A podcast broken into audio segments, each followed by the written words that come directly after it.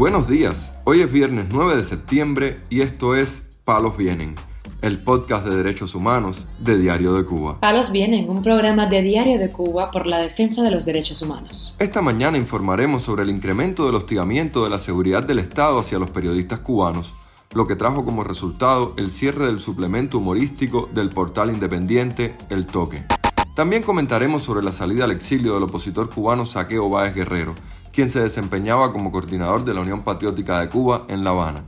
Por último, profundizaremos en la situación de los prisioneros políticos cubanos, que actualmente suman 1.016 de acuerdo con el último informe de la ONG Prisoners Defenders. Lo más relevante del día relacionado con los derechos humanos en Palos Vientos. Este jueves el humorista gráfico cubano Irán Hernández, integrante del suplemento humorístico Por el 2, del medio independiente El Toque, informó que el proyecto fue cerrado por presiones de la seguridad del Estado contra sus integrantes. Bajo presiones y chantajes nos hemos visto forzados a cerrar nuestro proyecto por el 2, suplemento de humor gráfico enfocado principalmente en la sátira política, el único de su tipo en Cuba, escribió Hernández. En las últimas semanas el régimen se ha ensañado contra los periodistas independientes cubanos, por lo que al menos nueve integrantes del toque abandonaron su actividad profesional bajo presiones, mientras otros denunciaban amenazas de la policía política, como fueron los casos de Ismario Rodríguez Pérez y Vladimir Turró.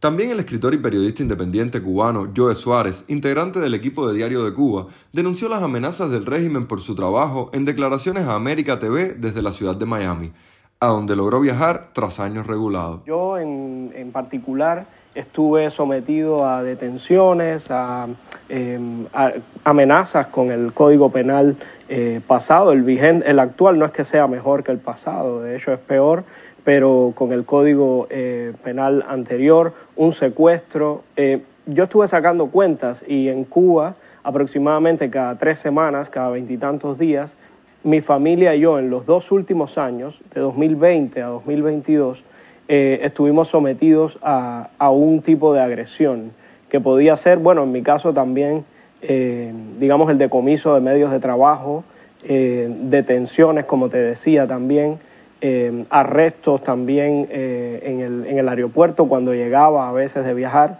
y finalmente durante dos años y medio estuve regulado en la isla, que para quienes no lo saben significa que el Estado cubano le niega a un individuo la libertad de movimiento, la libertad de salir de la isla.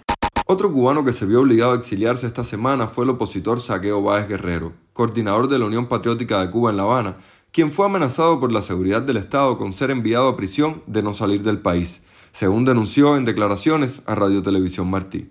En estos 10 años en que estuve luchando por la libertad y la democracia de Cuba, tuve miedo. Sin duda tuve miedo, pero no tanto como el pasado 19 de julio, cuando la policía política me llevó a interrogatorio y me amenazó de cobrarse todas mis acciones dijo el opositor, también activista de Cuba Decide, a quien amenazaron con encarcelar por los falsos delitos de actividad económica ilícita, sedición e instigación a delinquir. Saqueo Báez pidió perdón al líder del UNPACU, José Daniel Ferrer, por verse forzado a abandonar el país mientras él permanece en prisión y también a los activistas que siempre han confiado en él.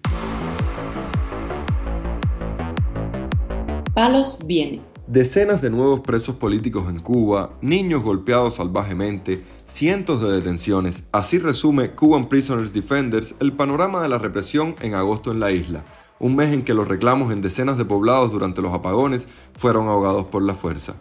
Según el informe que cada mes publica la ONG con sede en Madrid, durante el octavo mes del año la represión en lugares como Nuevitas y Camalote, en Camagüey, y el asentamiento del CEPEM, en Playa Baracoa, Artemisa, puso en evidencia que la táctica del régimen es sofocar, sobre todo por la fuerza, cualquier manifestación de desacuerdo.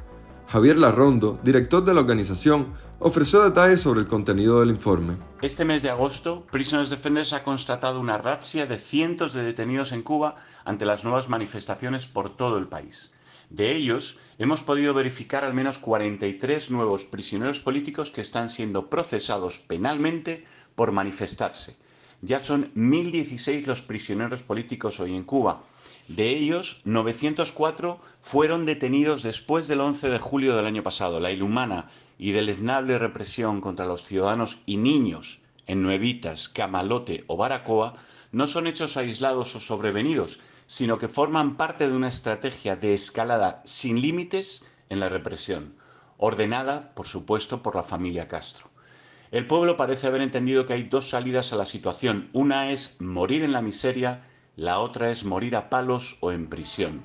Esta semana se conoció que el preso político Jordi García Fournier, manifestante del 11 de julio del 2021, se declaró en huelga de hambre en la prisión provisional de Guantánamo, según informaron allegados al recluso al portal Cubanet. García Fournier exigió tener una entrevista con el jefe de cárceles y prisiones de la provincia y con el jefe de control interno de las mismas, luego de que a su madre se le retirara en más de una ocasión el dinero que destinaba para comprarle insumos para llevarle a prisión.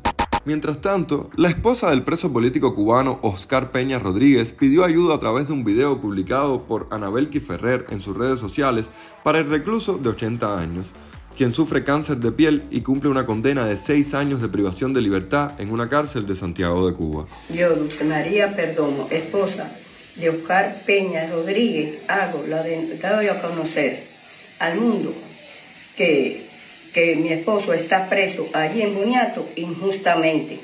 Yo pido ayuda, porque es verdad que el viejo va a morir allí en prisión. Son 80 años lo que tiene y él no le ha hecho nada a nadie. Es injustamente todo esto porque dicen que los viejos no van a prisión. ¿Y cómo es, cómo es posible? Quiero que me ayuden, puesto que, que él no ha hecho nada y por qué motivo lo tienen preso.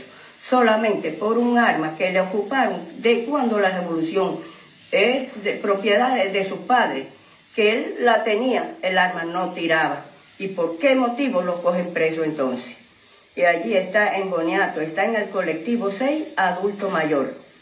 Quisiera que se haga justicia, por eso es que pido para el mundo que me den ayuda. Palos Vienen, un podcast de derechos humanos de Diario de Cuba con la producción y conducción de Mario Luis Reyes. Muchas gracias por acompañarnos este viernes en Palos Vienen, el podcast de derechos humanos de Diario de Cuba.